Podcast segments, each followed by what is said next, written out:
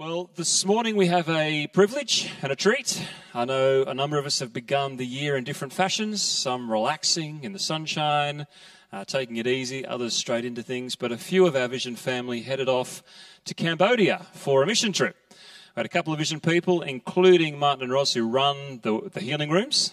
I nearly said our neighbours in Fishwick, but they're now down south. They've relocated down to the south side, God's side of... No, won't even go there. A promised land. But we've invited Martyn to come and share. He's going to, I hope, weave some testimonies in there. I heard it was a great trip and the Lord did lots of incredible things. Can't even remember how many trips it's been, but there's been quite a few trips to Cambodia over the years. And he's also going to bring the word this morning. So would you welcome Martyn? We'll let him loose this morning.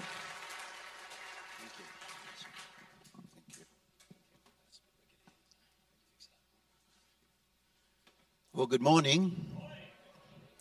I know you've been sitting and standing and standing and sitting, but I just felt a nudge in the worship before we share. Some of you will know Anne Littley has had what seems to be a very serious stroke last week, and she's really quite ill. And I just felt the Lord say in the worship that we need to. And we may have done this before, but I'm just being obedient to his prompting. So I'm going to ask you to stand, please. How many know that effective, fervent prayer of righteous people avails much? So Anne is finding it difficult to eat, to speak, and we don't have all the details, but she's really very unwell and needs a creative miracle. It's a restorative and creative miracle in the stem of her brain. So would you join me in prayer as we lift her before the Lord this morning? Father, we've worshipped this morning. We've shared in communion. And we're reminded in the communion meal that by your stripes we are healed. You've made a provision for our healing 2,000 years ago with the death of your Son on the cross. So we put a demand on that provision this morning on behalf of Anne, who can't be here today. Lord, we're asking, we're putting a demand on that provision for her this morning, that there would be a release of a creative miracle into her brain. Lord, that everything that's out of order would come back into divine order in Jesus' name. Every blood vessel would be opened again. Every bit of cognitive function, gross and fine motor skills that are at this stage not working as they should, we command them to come back into divine order in the name of Jesus. We ask, Father, for your healing presence now by your Spirit to descend on her. And even as we read in the Scriptures, the centurion servant was healed from the very hour that Jesus met with the centurion. We want to pray and believe this morning that from this very hour, Anne's situation would turn around in the name of Jesus, that she would raise up and be strong and healthy, fully functional in her brain. Fully functional in her limbs in Jesus' name. Fully functional in her sight in Jesus' name. And that you would raise her up for the glory of the name of Jesus. That the doctors and nurses would be astounded at her progress and the turnaround in her condition. It's all for your glory. And we thank you for it this morning. And everybody said together, Amen. Andrew, thank you for the opportunity to share this morning. We deem it a privilege, and just by way of introduction, nothing that we share this morning is meant in any way. I just need to make this very clear because sometimes people don't understand. Not in any way is to bring glory or credit or aren't they clever or aren't they good to Roslyn or myself or the team who went with us to Cambodia. This is all about glorifying Jesus. All about glorifying Jesus. And just, I want to say publicly, is Jacinda here this morning? There she is. Lovely to see you. Sue Brealey and Jacinda Fair came with us and another couple from Melbourne. I just want to publicly say what a delight, what a joy, and what a privilege it was to have you two with us. Outstanding people. And outstanding people, and we just had the best time. I can't share a lot of that because what's shared on the tour stays on the tour. But we had a ball in God, and we did some amazing things by his grace and for his glory. We go to these places, primarily Cambodia now, as servants. As I shared with our team yesterday, we don't go with our predetermined program. We're going to go and change Cambodia for Jesus, although that's part of our goal, of course. But we go there with a program that's been organised with our partners there. We go there to serve them. So if they want us to do something in a particular village, we're there to do it. Does that make sense? In other words, we're not there to come home with a score sheet of testimonies, salvations, healings, dead raising, all of that. We're there to serve. But the Bible says, as you seek first the kingdom of God and his righteousness, everything else is added to you. And we certainly saw that. So I'm going to ask my lovely wife, Roz, to come and share some of the testimonies. Give her a welcome too. Good morning. Or should I say, Chimrufsuksabay, which says, hello, how are you? And an appropriate response would be, Laona okun, which means, very good, thank you. So it's a real privilege to be sharing this morning. 11 years ago, the Lord sent us to Cambodia to suss out the land, to spy out the land. We'd never been there before. He placed Cambodia on our hearts. We met this wonderful couple, Khoy and Rennie Chim. And their 4 children at that stage, they now have 5 because they adopted baby Moses, who would have been thrown in the trash heap. Story for another day. But we met these people, quality people, and God knitted our hearts together. And we just knew that it was there was a bigger plan attached to this, that we would be able to go and help them, partner with them. We support them from Australia financially, but we also go and take teams with us, and we go into villages. Their heart is, and they are the most one of the most integrous couples that we have ever met. You send them money, you get receipts, what they've done with the money. They tell you what they've done with that money. And they are passionate, absolutely passionate in seeing God's kingdom come to Cambodia. They're passionate in preaching the gospel, in healing the sick, in raising the dead, and in casting out the demons. They're doing the works of Jesus over there. But they're also super, super duper. That's an old term. Super duper passionate about educating the children from the slum areas, from the poorest village areas in Cambodia. So wherever they set up a school, wherever they establish a school and they build school buildings, they plant a church. Hallelujah. It goes hand in hand. You know, sometimes the church is planted before the school, but they are passionate about Christian education. They use the government curriculum with the Bible. With the Bible alongside the government curriculum. They have waiting lists. Parents want their children to go to Khoy and Rennie's schools. They have, in the last probably 8 years, they have a preschool in Phnom Penh, about 30 minutes from the city at Tuol Pongro village. They have another school, a primary school. They have on the railway track slum area. They have another school, a primary school there. 5.5 hours from Phnom Penh, they have in the village in the province of Kratie, but it's spelled Kratie, but they pronounce it Kratie. Work that one out. I can't. And they have another school up there where there's no running water, there's no electricity. And they're looking at establishing a 5th school in a place called Ra Village that we were privileged, weren't we, girls, to go into, and they're wanting to build a school there. And when we go into these villages and to the schools, we deworm and we give vitamins out to all the school children, all the village people in that village, in that area, because worms are a huge problem.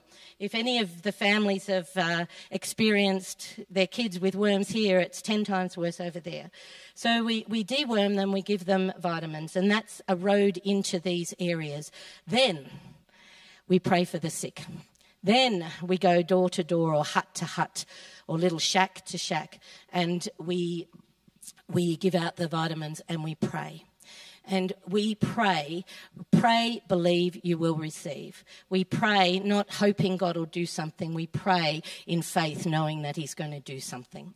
And we saw many, many healings. We were in Tuol Pongro village and we'd been to the school. The other awesome privilege we had was we prayed and blessed every school child over there. We prayed and blessed them with the Father's plan for their life. We prayed that they would absorb and learn quickly, because, you see, if they get an education, they get out of poverty. They don't have to live in the slum areas. So it's just a real privilege. So we're in this one village area, and the team went from door to door, and one of the houses or the shack that we went into, very primitive. There were three of us on the team there with an interpreter, and we went in because the husband was very ill and lying on what they call a bed, but really it's just timber slats raised up a little bit. And he was very sick, and the wife wanted us to come and pray. See, over there, the majority are Buddhists, but they just welcome us coming and praying for them. So we prayed for this man. He couldn't breathe properly. He had extreme digestive issues and a lot of pain, like there was a blockage. And he also had, we found this after after we prayed, he had the whites of his eyes were absolutely yellow. So we prayed in the name of Jesus. We released the healing power of Jesus. Very quickly after prayer, he got up off his bed, climbed down the couple of steps on the ladder, and he said, "I can breathe. I can breathe. Come on, get excited. I can breathe." And all the discomfort here, he hadn't eaten. He was very weak. He hadn't eaten. All the discomfort and the blockage was gone, and the pain was gone. God did amazing things. He was thanking the Lord. His wife then decided, "Oh, I've got a sore back. Oh, terrible back. Gorgeous lady. Oh, you know, she's ripping up her shirt." We said, No, we don't need to see. We don't need to see. We laid hands on her. We had three in the team. This is very important. The first person laid hands on this lady and prayed, rebuked the pain, commanded things to come back into alignment. And, you know, after prayer, we say, "So how does it feel? Try it out." She said, "Oh, bit better, but still pain." "Okay, number two team, come and pray." So number two came, laid hands on the lady and prayed in the name of Jesus. How is it now?" "Oh, a lot better, but still a bit of pain and, you know, still stiff." So number three came and prayed. Woo! See, prayed, laid hands, totally free of pain, totally healed. She is bending and swaying and dancing. The smile on her face was huge. And we were there in this little shack on a dirt floor praising the name of Jesus. Hallelujah. Hallelujah. It's that simple. That simple. And there were many other healings in that area as well. We went for 2 nights up to Kratie on the bus, 5.5 hours, and we went to the school up there. The other thing we're able to do, see, we always go to serve, but we always go to bless. We always go to share the love of Jesus. We have some very generous people back here who partner with us here in Canberra, and they gave us some extra money to buy some things. So we were able to package and give out 250 bags of school supplies to all the school children in these schools. And at Kratie, in this village where there's no water, there's no electricity, we were able to, a lot of the children did not have shoes. They came to school barefoot, okay? A few years ago, we bought all of these children school shirts because some had them, some didn't. Some had them, some didn't. So we were able to bless them. So we bought all these pairs of Crocs at a local market and gave it to them. And the smiles on their faces, you know, it meant so much. And a school pack that has 2 exercise books, a ruler, an eraser, a pencil sharpener, and 2 lots of protein milk for them to drink. You gave it to them, you would think we'd given them $1 million. See, we give our kids back here something like that. "Oh, yeah, that's for school." but this is, some of them couldn't let it go, you know. That was a blessing. So for those of you who are here, that you know who you are, that you gave us some money to help, we thank you. And the kids and Khoy and Rennie, thank you as well. So we are at Kratie, and in the afternoon this one day we had a meeting with 35 of the parents, the kids that go to the school, 35 of them. And we shared a little bit. We gave out the medicines and the vitamins, and then Martyn said, okay, who's got sickness in their bodies? And we had been here a number of years previous and saw a lot of healings, and a lot of people remembered us being there. And so who has pain in their body? Who has issues in their bodies? Well, we saw the Lord just heal backs, necks, migraines, headaches. There were a lot of women up there that had that burning, fiery itchiness in their eyes. Well, that's understandable, because what do they cook on? Not an electric stove. They cook outdoors on coals or on a wood fire. So there were a number of them that we prayed. The fieriness went, the redness went, and some of them that had failed eyesight, it was restored in the name of Jesus. It was a powerful time. There was a few years ago when we went up there, we had the village chief from the neighbouring village that we went to again, and the resident witch doctor came down to suss us out to see what we were doing. Well, 6 years ago, he got healed. And he said, come to my village, which we did, and saw a lot of healings. But he was back there again this year. He came to the meeting. 5 of his children now go to Khoy and Rennie's school. He's no longer the chief. He's no longer the witch doctor. He got incredibly healed of back and knee, wasn't it, girls? Yeah, back and knee. And he was a happy camper. We got him on video. But, you know, we then had Martyn shared a simple gospel message. And see, that's what we do when we go over there. We adopt the KISS principle. Keep it simple, saint. No good praying wads, you know, of scripture or Christianese. We keep it simple when we pray in the name of Jesus. Anyway, at the end of this time, it was very powerful. 14 of those 35 parents gave their lives to Jesus. 14, come on, the greatest miracle and healing of all. You know, so we are so grateful to the Lord. And, of course, there's already a house church established up there, isn't there? So they're going to be nurtured and brought into that family. So that was an incredible privilege. You know, we went to this cafe, Team Coffee. Great food, wasn't it, girls? Really good food. We have to be careful where we eat because we don't want anybody to be sick. So we have some strict guidelines with the food that we eat. We found this cafe. Khoy and Rennie recommended. It's fine. The food's good. It's prepared well. You won't have any problems. And plastered all over one of the wall is our slogan. I thought, it's a sign. And they did good coffee. That was another sign. Oh, the word. Teamwork makes the dream work. See, there's no superstars on our team except Jesus. Teamwork makes the dream work. You know, I said about 3 of us prayed for that one lady with her back. That's teamwork, people. That's giving all the glory to Jesus, not to an individual. So there are many, just the last testimony.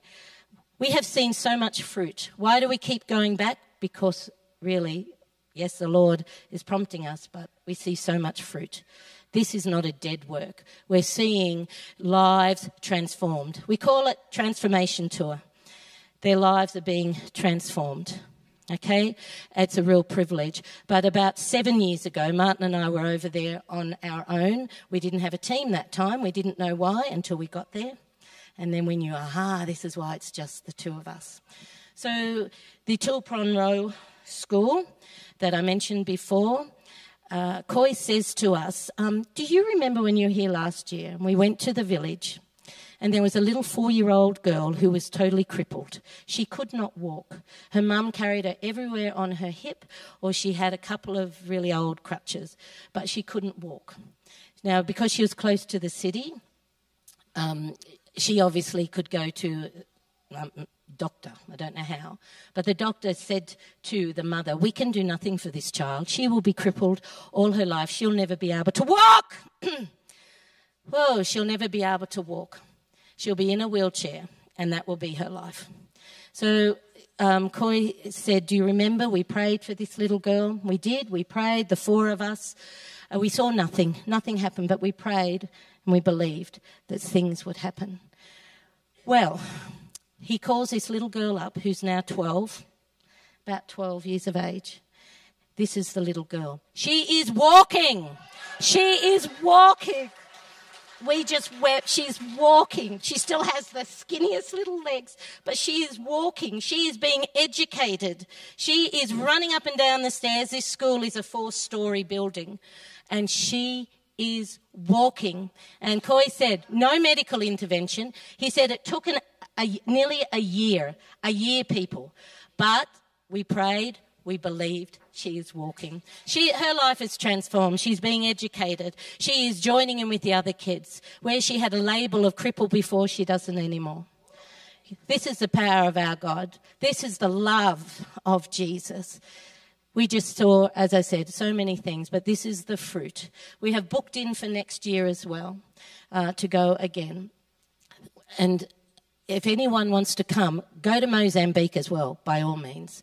But this is life-changing. We have taken the eldest we've taken on a trip, missions trip, is 78 years of age. You are never too old. You are never too old. Okay? So, and the young people, and I'm sorry these two boys aren't in, but you know what? If you have a gap year at school, go on a missions trip. Go on a missions trip. That is going to bring change, not only to the lives over there, but for us. Transformation tour, our lives are transformed. You know, God does an amazing work in our hearts, and we can't wait to get back there again. Also wanted to say, our lovely Jacinda, she had, it was a privilege, she had the opportunity to teach, she's a school teacher, to teach 2 English classes over there. And she was just, in seventh heaven. She had a blast. She was able to also share with Khoy and Rennie about the Australian curriculum and give them some encouragement and some advice on their curriculum. That's what it's about, you know, sharing what we have, partnering with them. And finally, the one thing that really hit home to us, last night we take all of Khoy's family, their 5 children, out for a meal, and boy, can they eat. Oh, my goodness, can they eat. From 21 down to 10 years of age. But it's just a delight to see them tuck into this food. He said to us, you know, for the last 6 months, I've been doing what the Lord's called us to do, but I've kept saying to my children, I don't have any fire. I don't have any passion. I'm doing the works, but there's no joy in it.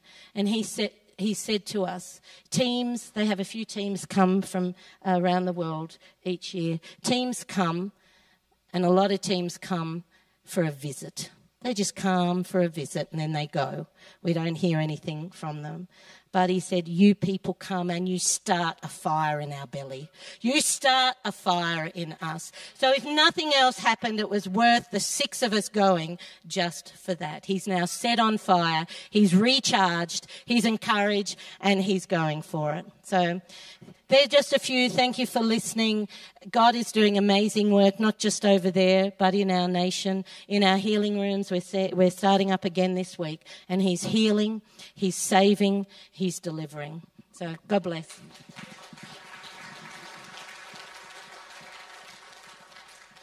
You know, as Roz said, we've been taking teams to Cambodia and other places, but primarily in the last little while Cambodia for 10 years.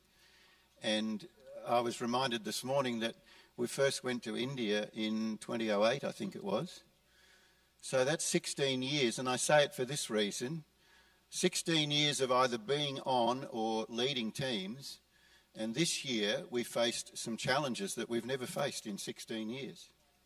And I don't need to go into that except to say it was very challenging. And but God's grace is amazing.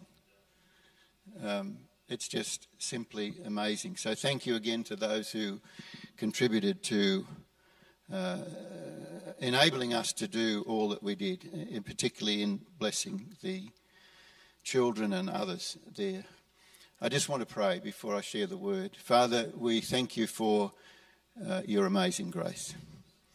Holy Spirit, I ask you to anoint my words now, and may they hit the target in each of our hearts this morning. Anoint my words and anoint the hearers, I pray in Jesus' name. So the title for my message this morning, and don't worry, the sausages won't burn, is Glimpses of Glory.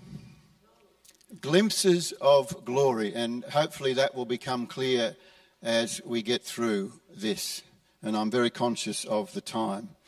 Exodus 33, don't turn there, but I'll read it to you. Many of you will know this scripture. Exodus 33, verses 13 to 18, Moses speaking. And he says this now, and this is from, I'm just reading from the NIV because I just like the way it renders it. If you are pleased with me, teach me your ways. We love his acts, don't we? But not many focus on his ways. Teach me your ways so that I may know you and continue to find favor with you. Remember that this nation is your people. And the Lord replied, my presence will go with you, and I will give you rest. Then Moses said to him, if your presence doesn't go with us, don't send us up from here. We're not going anywhere without you.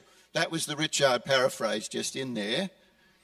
We're not going anywhere without you. How will anyone know that you are pleased with me and with your people unless you go with us? What else will distinguish me and your people from all the other people on the face of the earth? And the Lord said to Moses, this very thing that you have spoken, I will do. How many know that when he says, I'll do something, he does it? Some of you. I'll get the rest of you with me before the end. This very thing that I have spoken, I will do, for you have found favor in my sight. And here it is, I know you by name. The good news for you this morning is that he knows you by name, Maxine. He knows you by name, Sue.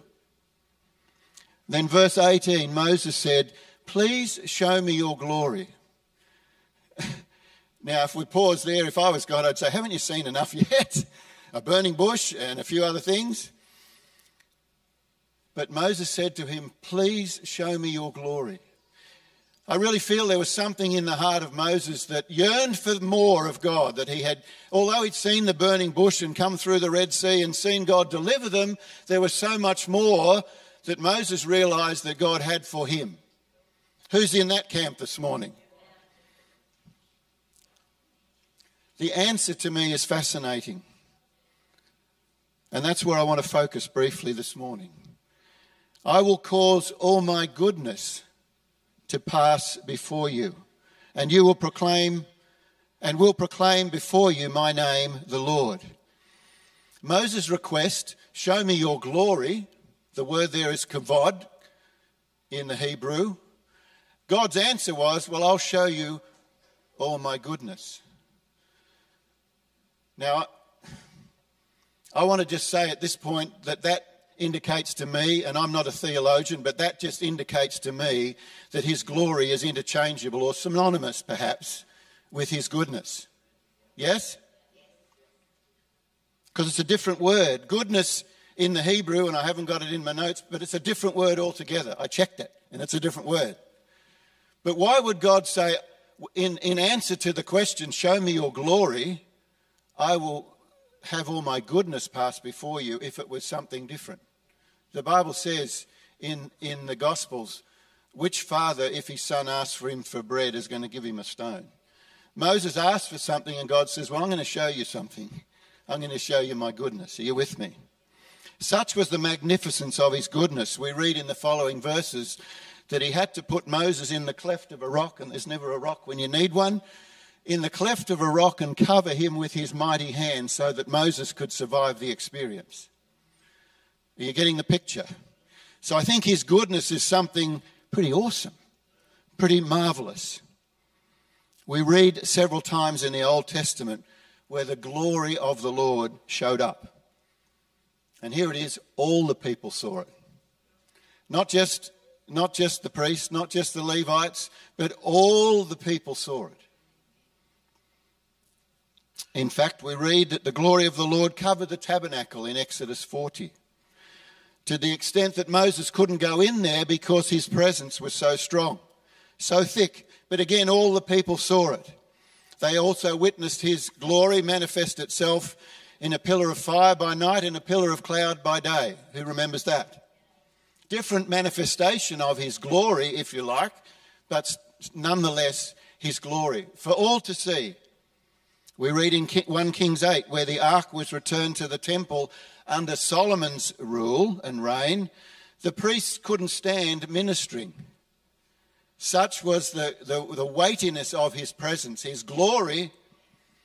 It was just so strong they couldn't function. So strong they couldn't function. Perhaps this was a glimpse of glory. Or perhaps more correctly, it was a full-on 1080 HD with surround sound experience, to put it in today's language. Yes? So let me ask you this today. Don't raise your hand. But let me ask all of you today, from the youngest to the oldest, have you ever been pinned to the floor, say, by the weight of his presence, such that you cannot get up? Have you ever experienced his presence in a way that you can't function because his presence is so strong? See, my Bible says we're living under a new and better covenant. So it had me thinking about the glory of the Lord in our day and age. And the whisper came. And that's why the title, it wasn't some clever thing, you know, glimpses of glory. Well, there's a bit of alliteration there. No, the whisper came in Cambodia as we were witnessing some of these amazing things. Glimpses of glory. Such was the whisper. Some of the whispers are easier to miss than to catch, but it just kept coming.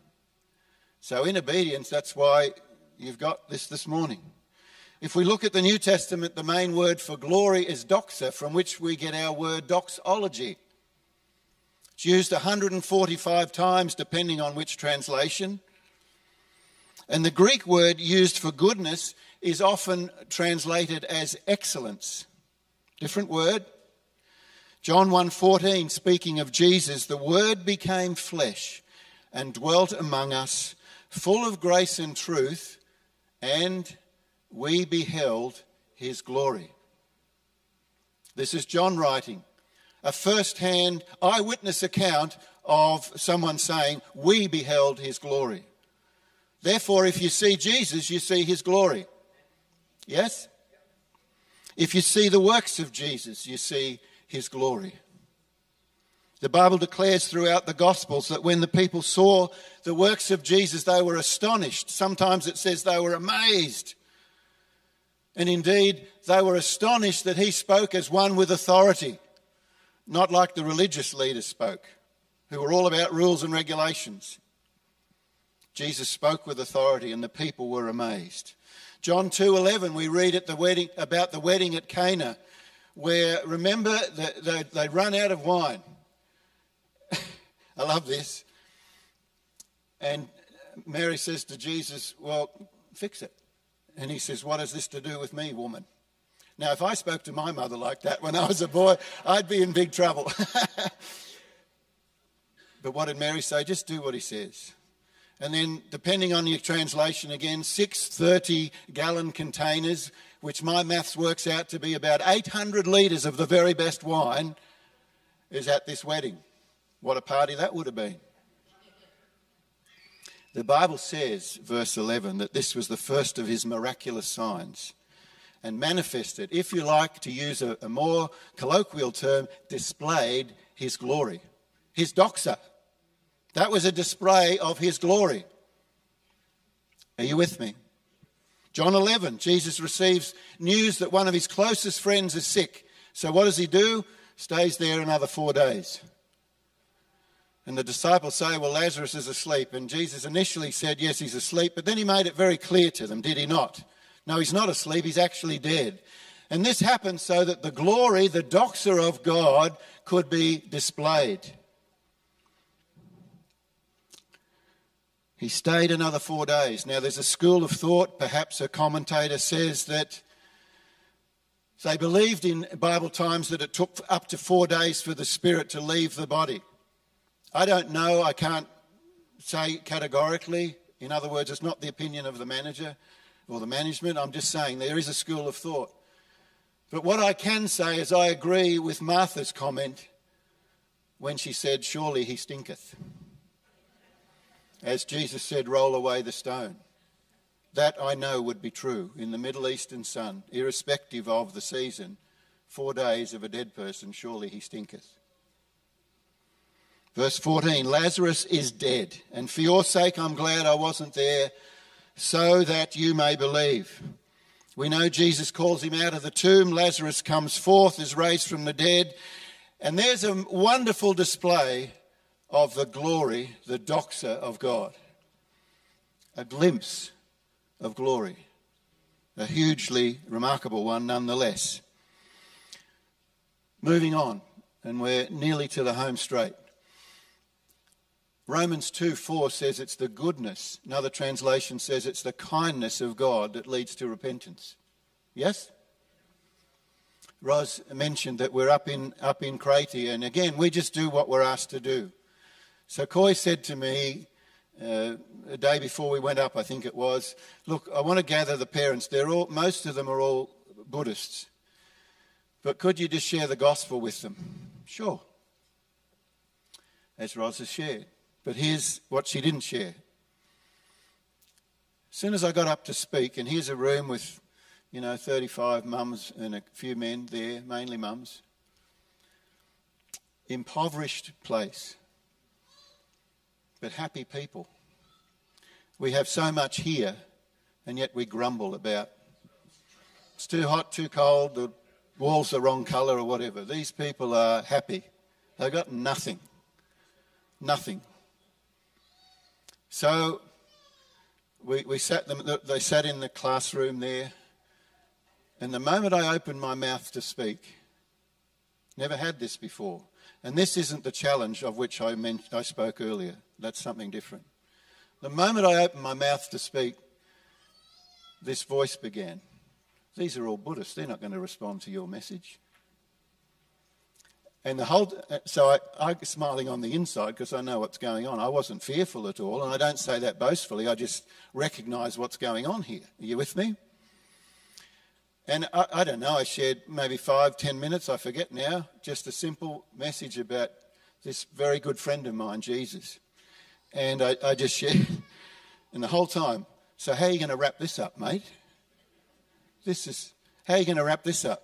How are you going to bring this to a conclusion so you can have a call for salvation? This battle going on in my head. And I just kept speaking. And at that stage, I didn't know how I was going to wrap it up. But I was totally reliant on the Holy Spirit to show me how to wrap it up. So this was incessant. Never had it before. Quite an interesting experience, let me tell you. So I finished, I wrapped it up. Gave the call, for want of a better word, and up went these hands. That was a glimpse of glory. A glimpse of glory.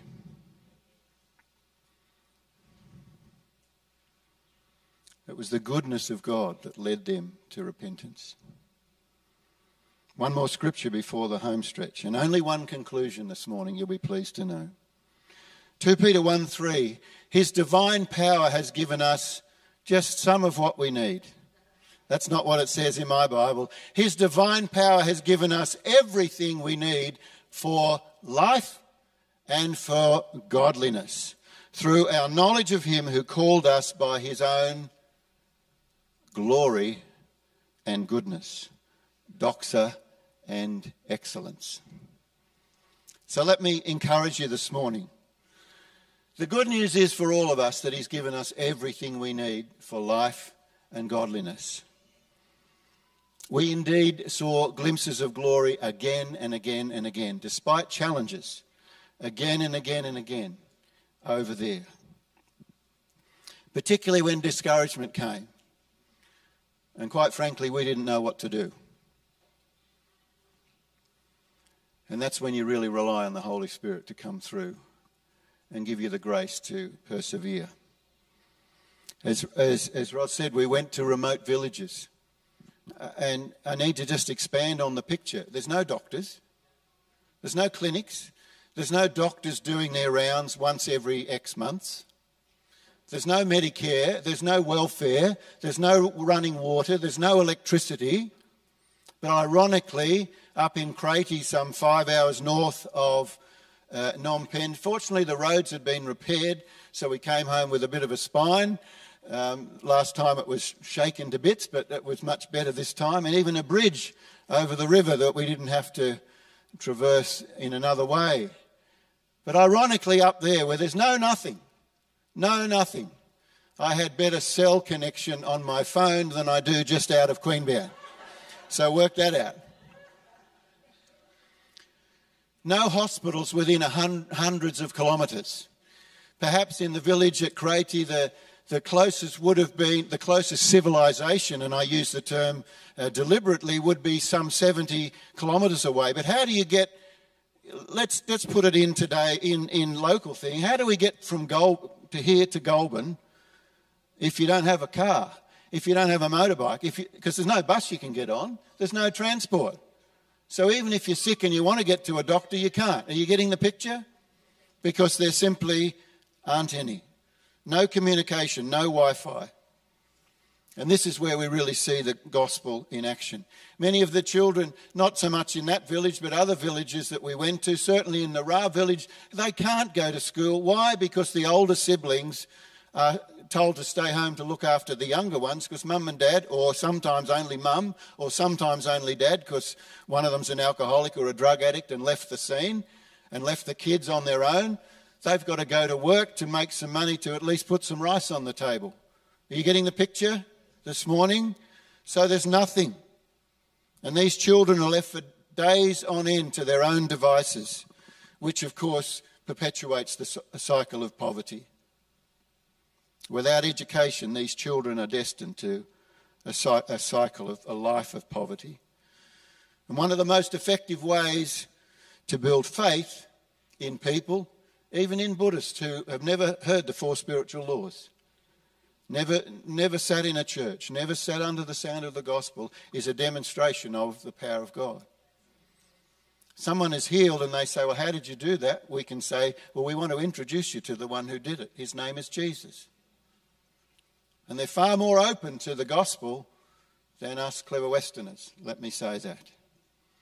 But it's the same there as it is here. There's no...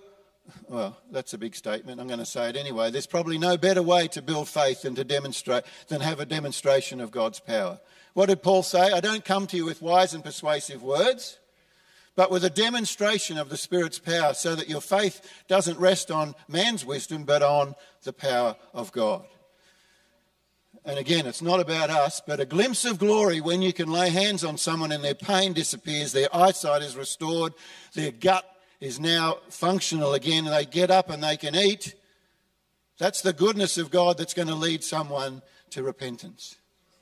And that, to me, is a glimpse of glory. You can't say it any other way. Ross mentioned the girl who couldn't walk. I tell you what, we wept. We wept when Khoy said, come and see this girl. And here she is, about this tall. You know, and last time she's a little baby, destined to a life of misery. We wept. And the Lord said, there's a glimpse of glory. There's another glimpse of glory. You see, there's no mobility matters. God bless them. You can't go down and get a walking frame, because there ain't any. Pardon my grammar. I didn't see a wheelchair the whole time we were in Cambodia. I'm not saying there aren't there, but they're not like you see here. People don't have access to these things. So if Jesus doesn't show up when we come, or other teams come in the name of Jesus. But again, we pray and believe, and we leave the rest up to him, because that was fruit from 7 years ago. We went in, when we're up at Ra Village, final story maybe, nearly. Some stayed back, we were getting ready to distribute the medication, and I know it's close to lunch, but we have had confirmation too that the deworming medication has worked. And that's all I need to say about that. That was an interesting text. We're up at Ra, it wasn't a picture, it was just a text. We're up at Ra Village and some were getting ready to distribute the medicine and the vitamins, and a few of us went for a walk. Very hot day, about 35 degrees and probably 90-something% humidity. A dusty road, primitive village, no electricity, and a man going up and down the street with a microphone on a what do you call it, a loudhailer strapped to his motorbike, all in Khmer, making a terrible noise, and it was some political statement or something. There's no elections on, but like this the whole time. It was very, very off-putting. So we went for a walk, and Khoy said to me, have you got a minute? He said, there's a lady in this next house, and she's like the lady in the Bible with the issue of blood. Could we come and pray? Sure, we'll come and pray. So we went into this dwelling, and here's a woman on a hammock looking unto death with a distended, huge stomach. Hadn't passed water for 4 days, I think they said, and laboured breathing. And I want to bring just a balance, so that you don't think it was all, miracles and signs and wonders. But here it is. We prayed, nothing happened. A couple of our team members prayed, nothing happened. And I could see that the disappointment on their face was palpable.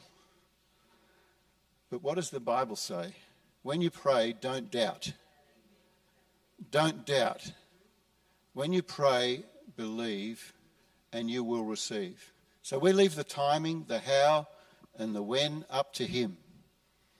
Because on previous visits, just like we saw on this one with the girl from 7 years later, we've been there before, having prayed for a woman 12 months before that, who looked like she was ready for the undertaker, and the next time we came, she came up to us and said, do you remember me? She was unrecognisable in the right way. She'd put on weight, had, plump face, and she... So nothing happened when we prayed. That's what I'm saying. 12 months later, here she is. 7 years later, here's a girl walking. So we prayed for this lady and her breathing. How are you feeling now? No better. We prayed again. We prayed 3 times, and I just felt the Lord say, you've done all you need to do now. You need to move on. And that's really hard, because there's something that pulls at your heartstrings that says, hang on, can we do more? But it's listening to the Lord, and he says, no, it's time to move on. Now, we don't know what happened there. But again, children of various ages that 10 years ago couldn't read or write, and here they are finishing primary school or high school. Some have gone on to university. That's a glimpse of glory. And to answer the question we're invariably asked, so I don't have to answer it 15 times after the service. Why do you see more healings there than you do here? And I need to apologise to my team. Yesterday I shared just this little snippet, and I said there's 3 reasons, and my mind went blank for the third, so you'll get the third one now. 3 reasons. There's no unbelief, because there's a lot of unbelieving believers in the West. There's no backup plan. They can't go and get a second or third opinion, and I'm not saying there's anything wrong with a second or third opinion. They don't get a first opinion, because they don't get to a doctor. Are you with me? And here's number 3. There's no cessation theology. There's no liberal theology, cessation/liberal theology that says, well, this all stopped at the end of the apostolic age. Healing and signs, wonders and miracles were only there for the apostles to kickstart the church. Now, there's a crock if ever I've heard one. But this is taught in our seminaries, still in the 21st century in the West. A minister friend of mine who's in a mainstream denomination says, I say to my colleagues, why do we have intercessory prayers for healing when you don't believe in healing? And they say, oh, because we have to do it. And he said, well, you show me in the scriptures where it says that this stopped AD 125. And they say, oh, we can't. And he said, well, why do you have intercessory prayer for healing if you don't believe in it? Silly, isn't it? Jesus made it very clear it's for the responsibility of every believer to pray for the sick until he returns. I could spend a whole session on that. But for now, when his presence is there to heal and pain, sickness and disease leaves their body, here or there, the natural reaction is to say, how did you do that? And our answer is always, Jesus is the healer. We don't do any healing. He does the healing, and yet the mystery of it is he says, heal the sick. And as I shared with the team yesterday, he says, heal the sick. I'm going to do it, but I want you to do it. It's sort of a bit confusing, isn't it? I don't know how it all works, but we just keep doing it, and he does it. And we're not going to give up doing what he's told us to do until he comes back or he calls us home. Because it's really exciting when you see a glimpse of glory. And whether one life is changed there or one life is changed here, it is a glimpse of glory. So let me, here it is, encourage you to have a childlike expectation for glimpses of glory. See, what you seek, you find. Go hunting for them. Go hunting for a glimpse of glory, and you'll find them. There's another one. There's another one. There's another one. There's a life that was changed. It's a glimpse of his glory. And if you believe it, say, amen.